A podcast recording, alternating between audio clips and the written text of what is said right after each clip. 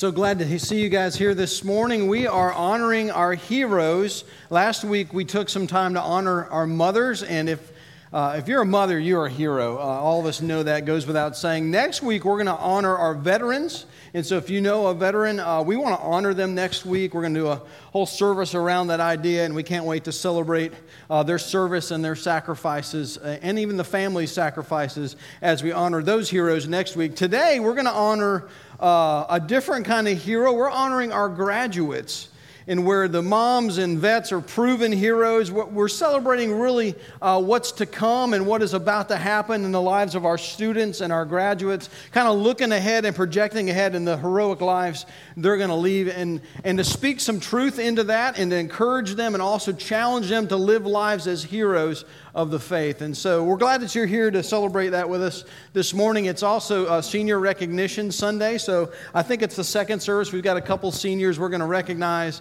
and bless them and encourage them. It's a milestone, isn't it? I mean, we can all remember how goofy we were when we were 17, 18 years old and graduated high school. But it's a milestone moment, not only for the graduate, it's also for the family and friends that support those graduates, for the administrators and teachers that invest their lives into those, uh, those students. Uh, it's even for the spiritual leaders that we have here at our church that have been investing in the lives of our students and watching them blossom in the, in the young people of God. And so we just want to celebrate all of them uh, today, all of you that are investing into students like that, especially our graduates. And so, uh, as you, as you, yeah, man, we got a couple uh, proud papas here. So, um, but as we think about uh, graduation, and if you're on the cusp of that, here's the question you're probably asking: Do I have what it takes?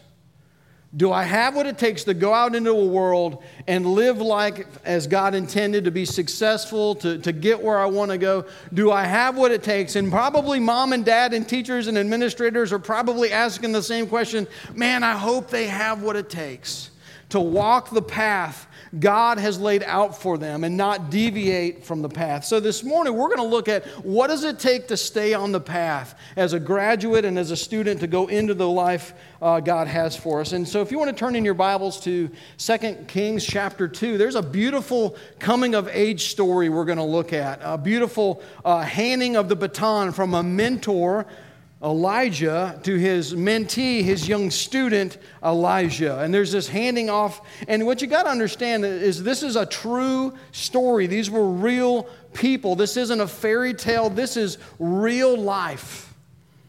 And, and what we're going to see is there's supernatural things that are going to happen in this story. And we just need to just uh, assume right out of the gate that the supernatural can and does happen. That God is the God of miracles and that if God is real, that he, and the creator of the world uh, uh, reigns and lives today, that he, the one who invented the rules of science, can interrupt, bend, or break the rules of science and do as he chooses fit and perform miracles. And, students, let me just go off on a tangent here and say you will have a professor likely someday or a coworker someday that will challenge the reality of the supernatural and miracles. And don't for a minute believe that they are right in assuming those can't happen. Because if God is real, then miracles are real and the supernatural is real. There's a whole world, a whole realm outside of what we can see that is operating all around us. So, uh, by the way, incidentally, I think this is important to know. Sometimes when you look at the Bible, you think, well, God did all these miracles in, in the Bible times and God's not doing miracles today. I would challenge that. But you need to understand God had specific times in history where He did a lot of miracles and a lot of the miraculous.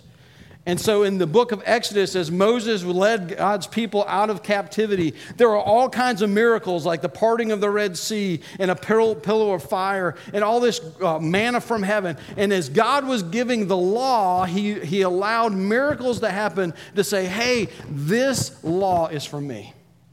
And then you read in the Gospels and you see Jesus doing miracle after miracle after miracle. And you go, wow, man, God was just doing all kinds of cool stuff, healing people and, and creating food out of basically nothing. And it was to say, This is my son. God says, I wanted to, to announce my son with miracles so that everyone know that he was from me.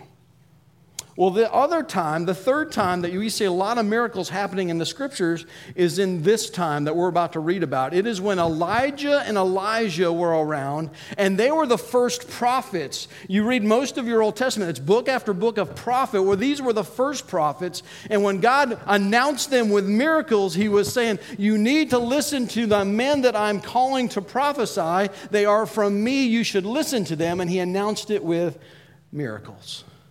Now, let's pick up the story. 2 Kings chapter 2, starting in verse 1. It says this When the Lord was about to take Elijah up to heaven in a whirlwind, that sounds interesting, uh, Elijah and Elisha were on their way from Gilgal.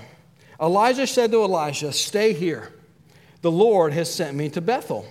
But Elisha said, As surely as the Lord lives and as you live, I will not leave you. So they went down to Bethel. The company of the prophets at Bethel came out to Elisha and asked, Do you know that the Lord is going to take your master from you today? Yes, I know, Elisha replied, but do not speak of it. Then Elijah said to him, Stay here, Elisha. The Lord has sent me to Jericho. And he replied, As surely as the Lord lives and as you live, I will not leave you. So they went down to Jericho. Now, what's interesting about this path that they're on, this, this yellow brick road that they're going down, is this. The, the path that they trace from, um, from Gilgal to Bethel to Jericho is exactly the opposite order that the people of Israel, when they came into the land under the leadership of Joshua and they took the promised land as God commanded them, this is exactly the order they came in exactly opposite order. And as God calls these prophets to walk the road from Gilgal to Bethel to Jericho, it's as if He's saying, I want you to remember something.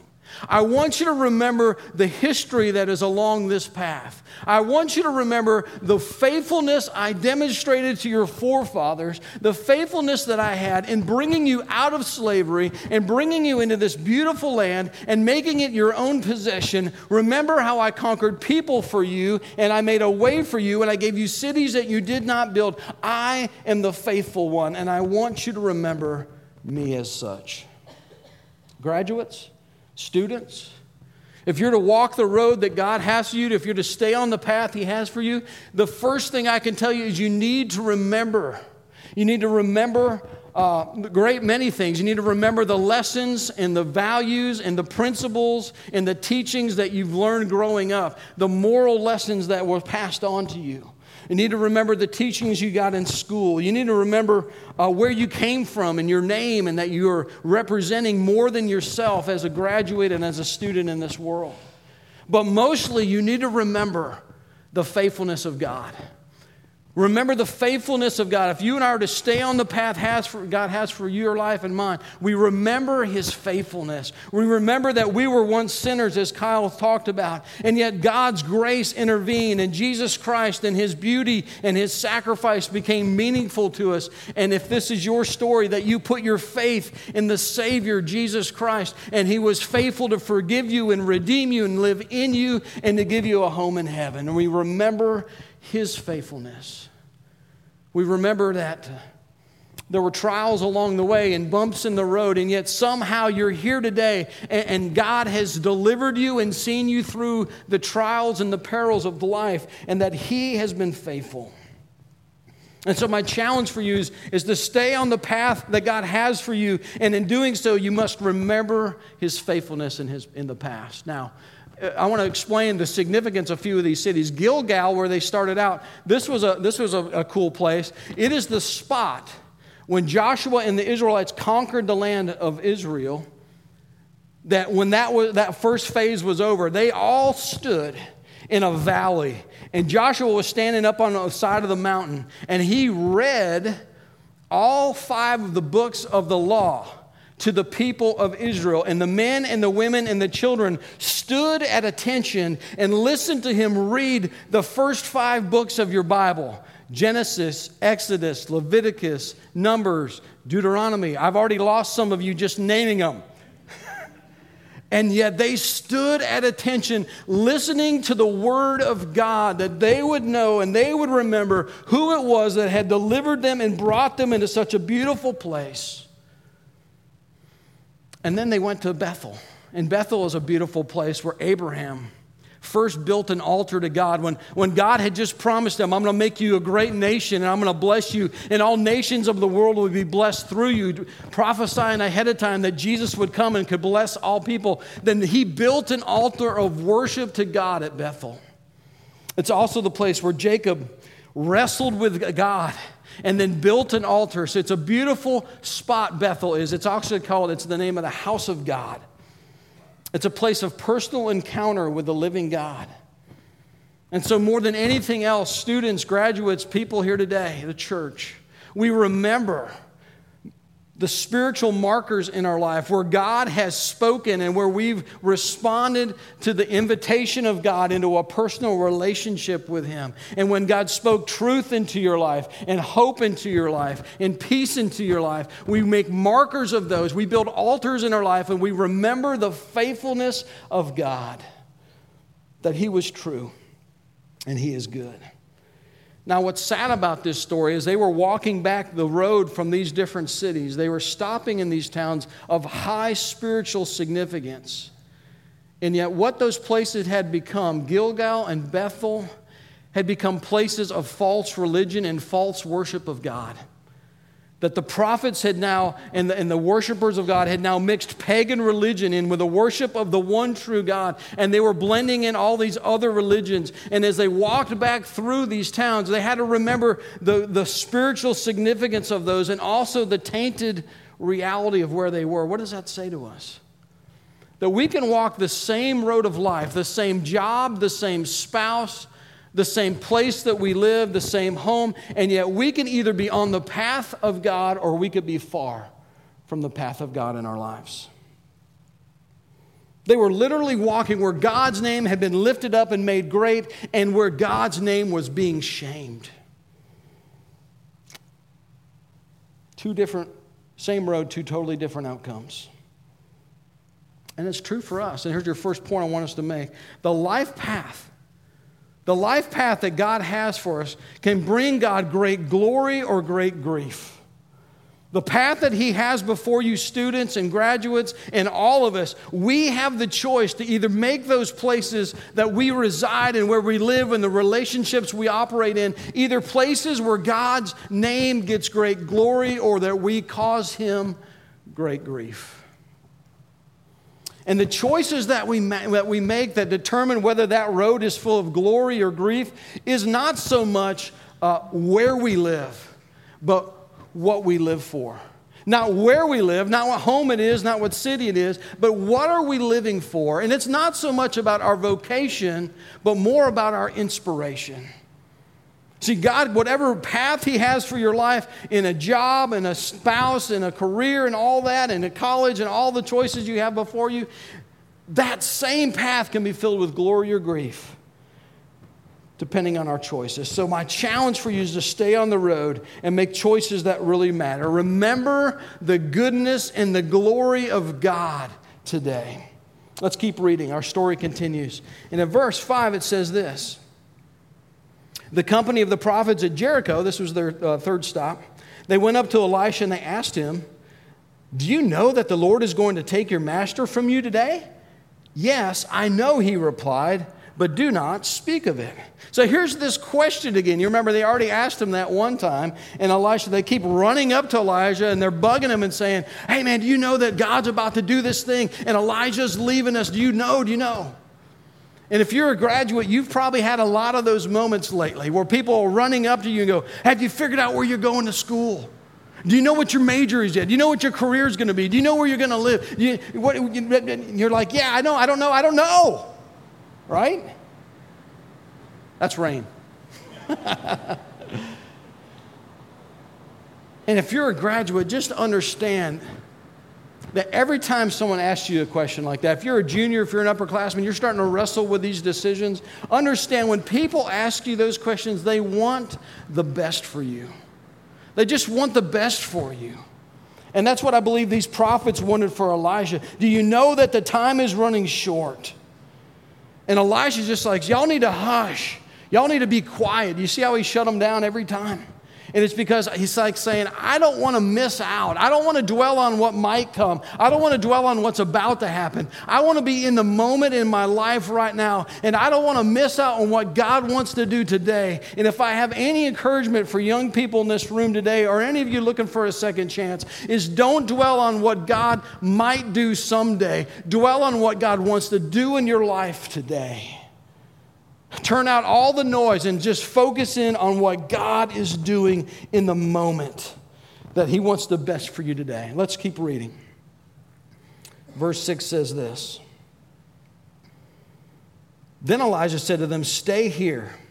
The Lord has sent me to the Jordan. And he, and he replied, This is Elisha, As surely as the Lord lives and as you live, I will not leave you.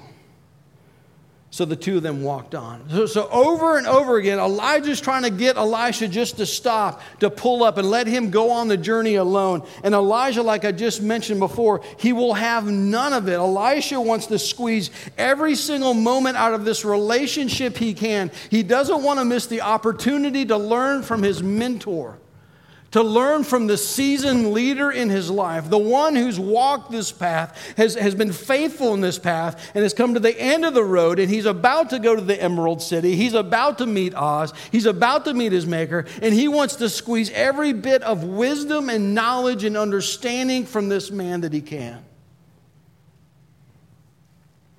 And so, graduate, students, I don't care if you're elementary, middle school, high school, embrace the fact that you can listen and learn from those who have walked the path before you. I want to challenge you as students to talk to people that have some wisdom under their belt. Your student leader, teachers, uh, your parents, your guardians, people in your life that God has placed there, and they are an Elijah to you, and they have walked the road that you're about to walk. And you can glean from them so much wisdom. I will challenge you to ask them for advice. Not which socks go best with these shirts so much, but the things that really matter in life. Ask them about relationships. Ask them how to be successful financially. Ask them how you can make the most out of your life. What's most important in life? What are uh, mistakes that I should avoid that you ended up making. And you can glean so much wisdom from those who have walked ahead of you. Most of all, seek God's counsel. Seek God's counsel in your life. I'm going to read from Proverbs. We're going to take a break from our story a second. And from Proverbs chapter 1 gives us so much wisdom on what we should be looking for in the people that have walked the road ahead of us. And it says this in verse 7 The fear of the Lord is the beginning of knowledge but fools despise wisdom and instruction. Let me read that again. The fear of the Lord is the beginning of knowledge, but fools despise wisdom and instruction. What he's saying here is that if you're going to uh, live a life that is on the path that God has for you, it begins with a knowledge and understanding that we are to live in a healthy fear of God, in awe of Him, in respect of Him, living our lives that we want to be worthy of the calling that He's placed. And that is the beginning point, that is the foundation of all of life, that you and I would learn what it means to fear God and obey Him, that that would be our one great desire in our lives. That's what will get you far in life. That is the foundation for good living. That's the foundation for staying on the road that God has for you. Better than any textbook is God's book. I know you don't know what a textbook is anymore. My kids don't bring them home anymore. I don't think they buy them anymore. But back in the day, you used to study a textbook to learn about a subject. Can I tell you that this is the textbook of life? That God has instruction waiting for you. He longs to impart His wisdom to us, that we would get deep into the knowledge of God and obey Him with our lives. It continues and says, not only to fear the Lord, but then he says, Listen, I love this part. Listen, my son, to your father's instruction. Huh? Huh? You believe me, I've read this one to my kids a couple times. Listen, my son, to your father's instructions, and do not forsake your mother's teaching. They are a garland to grace your head and a chain to adorn your neck. He's saying there is so much good stuff in the wisdom that a guardian and a parent and a teacher and a friend that has been down the road can impart to you. Listen to them, listen to the words of God, that you might gain a heart of wisdom. And I want you to realize there's three different pieces to this walking the path and what we are to seek after. And the first was knowledge. Makes me think of the video. My, this is for all the middle schoolers. You know what's better than material things? Knowledge. Didn't y'all know that YouTube video? All right, that was for my son. knowledge. knowledge, it's the word da'ath. Da'ath in the Hebrew. It's knowing facts, learning, uh, learning uh, knowledge. It's, it's, it's, it's about gaining facts and, and, uh, and uh, insight. And can I tell you guys, the challenge is not when you graduate school to stop learning that you think you know what you need to know. That the challenge is to gain knowledge the entire time we live. That we are to be lifelong learners. As students, we are just at the cusp. You are just at the beginning of all that you can know and learn. And God's desire is that you would be a lifelong learner to keep pursuing knowledge. There's books to read, there's experiences to have, there's people to talk to. And through that, you and I can gain knowledge that we don't have. And we have to start by saying, I don't know everything I need to know. But if I will commit to living a life of learning, God will have great things in store for me. So get knowledge, get da'ath, find wisdom. That's the second thing. He says, not only knowledge, but a fool scorns wisdom. So God wants us to be wise. And the Hebrew word there is Hachma. Say that with me. Hachma. If you ever have something in your throat and you need to clear it, say Hachma. You're welcome, okay? Hachma. That's a great Hebrew word, isn't it? Hachma is wisdom, it is skills, it is applying what you know. It's about taking what you've learned and then applying it to your life. Wisdom goes far beyond book smarts. It's about God honoring common sense and good sense. It's about making good decisions. Now, some of you know this. Some of you, I'm going to let a secret out of the bag. I graduated from the Institute of Higher Learning called Georgia Tech. That's what I thought, okay. Y'all were nicer than I thought you'd be. but uh, I went to school there, and I found out very quickly I was not one of the smarter people there. And I was struggling to get my grades and work hard. And so I, I, I, found out that the smartest people there didn't always end up graduating there. I saw lots and lots of smart gals and guys, way smarter than I was, drop out, fall out, flunk out of that school. And the reason that they flunked out of the school was because they did not have wisdom. They did not apply themselves. They had not learned how to study correctly. They did not network with other students. And if they didn't understand something, learn to ask the right questions. They didn't build those habits into their lives. Sometimes they were just lazy. I had a roommate one summer. We had one, one roommate move away for the summer, so we brought in a wild card. We didn't know how that was going to work out. And he only stayed those couple months because he had to go. Every morning in his summer classes, the alarm would go off from about 8:30 to 11. You with me? And we finally had to stage a queue and go in there and bust his alarm clock. All summer long, he slept through his classes. And I pray to God he didn't end up with a degree from Georgia Tech. I don't know the end of that story. And then, as my, my fifth year, my second senior year, I was a resident assistant at Georgia Tech, and I was in charge of about 20 freshman guys in a freshman dorm. And they were smart kids, and they were uh, way smarter than I was, but I watched a group of them get into gaming. And the internet wasn't around. You're like, all the students, like, how old are you? The internet wasn't around, but the intranet where you could log on and connect with other students at Georgia Tech, and they would play each other on the intranet all night long. And then in the morning, they would be sleeping through their classes. And I can still remember these guys packing up their stuff and having to go home after the first semester at Tech because they were not wise and they squandered the opportunity they had. They squandered the knowledge they had, and we had to, through tears, pack their boxes and send them home. Students, get wisdom. Get wisdom, be wise, make the right choice and the right decisions. Thirdly, he says, get instruction. Get instruction. Musar is the Hebrew word. Musar. Instruction is discipline or correction discipline or correction. And what it is speaking of is the lessons that life will teach you along the way. These are the lessons you cannot learn in a classroom, but you'll have to learn as life brings them to you. And as you're going along the road and you face an obstacle or something is overwhelming or you get off the path, you and I have a choice. We can either learn from that experience and get back on the road or we can choose to stay off the path. And when you and I step back onto the road, we have just gained instruction.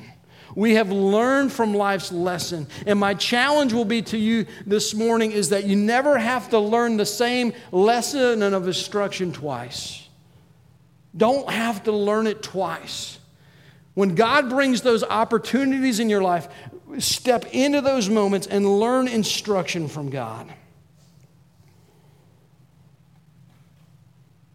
Can I challenge you to get knowledge, gain wisdom, learn instruction? These are the things that will make you successful in life. You see, there's something that our culture values more than any of those things, and I think it's a false teaching. Our culture values talent above everything else.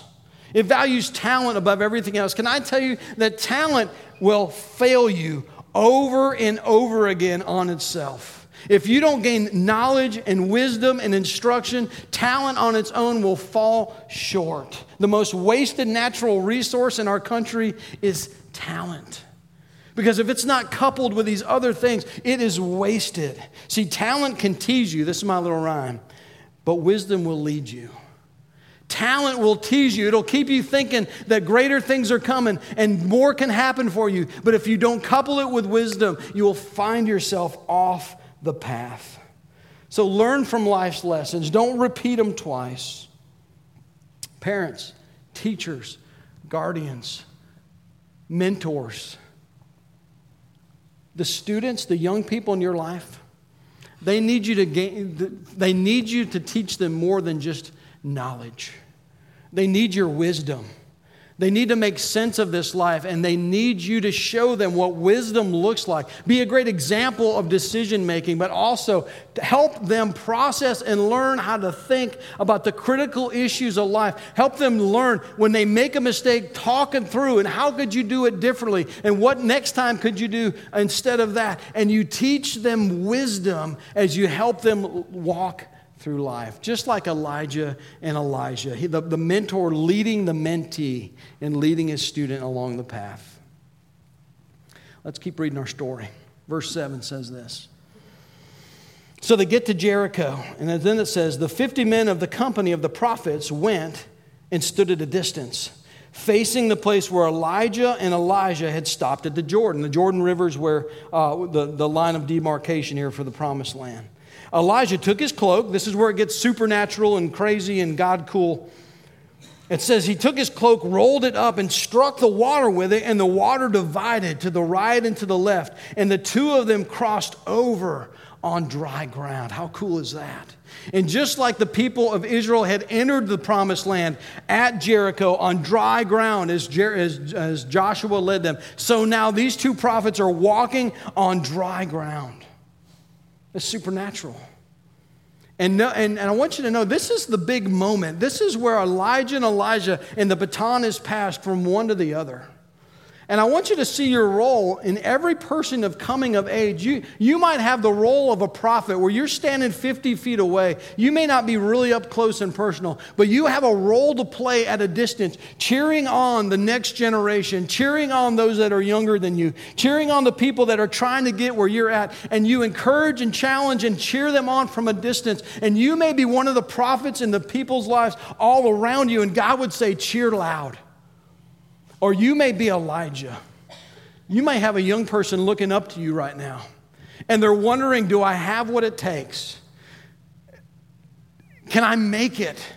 Who's going to help me get there? And you get to be the Elijah in young people's lives and take them by the hand and walk through on dry ground and proclaim the faithfulness of God in your life is the same way God will be faithful in their life.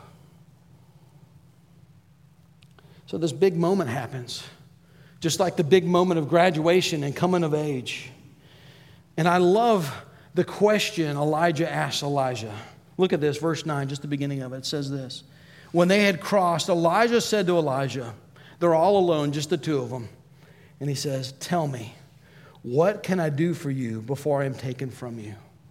That's a great question. He's saying, What is it that you want from me? What is it uh, that you want out of life? Where, what is the most burning passion and desire of your heart?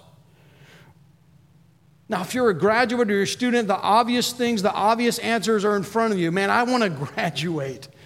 Maybe I'll get a graduation envelope with some cash in it. That'd be awesome. Um, I would love to have a job or an education or a career. I'd love to start a family someday. Uh, I want to have someone to share my life with. All those things are before you, and those are good things. But hear me loud and clear. Sometimes the good desires of our life get in the way of the best desires that God has for our life. And what Elisha asked for is not all those things. To illustrate, I want to tell you this story from the columnist Dear Abby. She's writing about a true story, and it's about this family, and this son was graduating. And they were a wealthy family, and they lived in a wealthy part of town. And so this, this graduate's friends, they were getting cars, and their parents were buying them cars. That was just kind of the thing. That was the way people rolled. And, and so he was expecting that. In fact, his dad would take him, and for months and months they were going and they were looking at cars together. And they finally found the perfect one. And so he's eagerly anticipating that good gift from his father. And when graduation day rolls around, they have this ceremony and they come home. And his father hands him a, a small package. He opens it up to find a Bible. A Bible. Not a set of keys, no car and tragically, the student gets furious and he storms out of, of the home and he goes off to school and he doesn't return letters and he doesn't return calls and he alienates himself from his parents and he, he distances himself. He was so hurt by the, the tragic setup that he had felt that they had played in his life, that he had been betrayed by them. And then sometime later, his parents passed. They were gone. And he finally comes home to settle the estate. And as he's going through the things uh, that, that were left, he found that old Bible. And he dusted it off. And he began to page through the Bible. And in one of the pages, he finds a cashier's check dated the same day of his graduation for the exact amount of the card that they had picked out together. And he realized his folly. See, he had wanted something good from his father, but in doing so, he'd missed out on what was best that his heavenly, that his father wanted to give him. Graduates and students in this next generation, don't settle for the good things that you can have in life when God has the best things in store for your life. He wants so much more. We think what we think is success isn't success at all. And in fact, it's not what Elisha asked for. Look at what Elisha asked for. He says, What can I do for you before I'm taken? He says, Let me inherit a double portion of your spirit. Let me inherit a double portion of your spirit. Now, understand, he's not asking to be greater than Elijah. That's not what he's saying at all. In Deuteronomy 24, it's decreed that a, a, that a firstborn son, if there's multiple sons, that the oldest son gets a double portion of the inheritance, and all the other sons get a single inheritance. And what he's asking for is not that he would be greater than his mentor, but that the same God that lived in Elijah would live in him, that the same power that rested in the life of Elijah would rest in him, that he would not pursue the things that this world had to offer, but that he would pursue the God of heaven himself. That he wasn't so much interested in what God could provide for him and do for him, but that he wanted more of God in him. And that's my final statement. Success, student, graduate, young person, old person. Success is not how much God gives you. Listen to me clear, because our culture wants to tell you it is. Success is not how much God gives you, but how much of God is in you. That is what success is in this life. That God longs to see a generation that would make this their cry. God, I want a double portion for you. I don't need big fancy things. I don't have to be success in the world's eyes. I want to be a success in your eyes. I want to live for the things of God. I want a double portion of His Spirit that I would not chase after anything but a relationship with a Heavenly Father who loves me. If that's your declaration this morning, if you feel like God is calling you to ask for this crazy thing of a double portion of His Spirit, that you want to be about what God can do in your life and that His power would reside in your life, we're going to do a song in just a second. And I want to make this stage an altar today. And I'm going to ask if you want to come and ask God to give you a double portion of His Spirit. I believe there's a generation coming this next generation perhaps, that they would come and seek God's face more than any generation that we've seen in this country. And they would ask God for a double portion of His Spirit, that they might live for the things of God. And we would see revival happen in our midst. Will you pray with me? Father in heaven, that is what life is all about. God, that is what you desire for each one of us, that we would know what it means to have a relationship with you. And we wouldn't just settle for a relationship with you, that we would be hungry for more of you. God, that we would be a people that long to set aside the success and values of this world, that we might be successful in knowing you and having your power to reside within us. God, I believe in this place you want to stir the hearts of your people for just that. And God, if there's someone in this room that doesn't have a relationship with you, and before they can have a double portion of your spirit and just be sold out for you and know what it means to walk on the path you have for their life, they've got to enter into that relationship. And so, Father, this morning, if that's anyone in this room needs that relationship, Maybe you've doubted in the past. Maybe you've questioned the goodness of God. And those paths have brought you to a place of emptiness. And you don't know why you're here. And you're tired of wondering why. And you're ready to step into a relationship with a Heavenly Father who loves you perfectly and is willing to forgive you freely because of what his son did in your place, and you're willing to place your faith in Jesus Christ as the Savior, the forgiver, and the leader of your life, believing him for a relationship with God, would you tell him that this morning? Say, Jesus, I want to enter in. I want you in my life. I want to know the forgiveness the love and the hope that you offer. And so I'm putting my faith in you, Jesus. I want you to lead my life.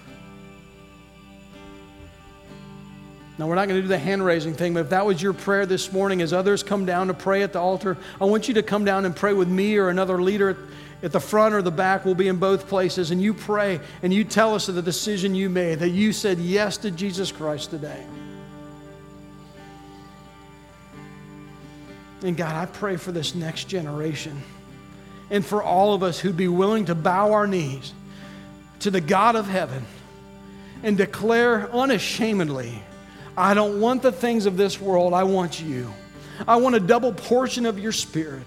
I want to know what it is to walk with you in power and love and self discipline. I want to walk the path of wisdom, knowledge, and instruction. I want, to, I want to remember the faithfulness of my God. And I'm going to ask for you to move in my life that I'm solely yours. God, this altar is now open for you to work and move. We pray that you'd respond in Jesus' name. Amen.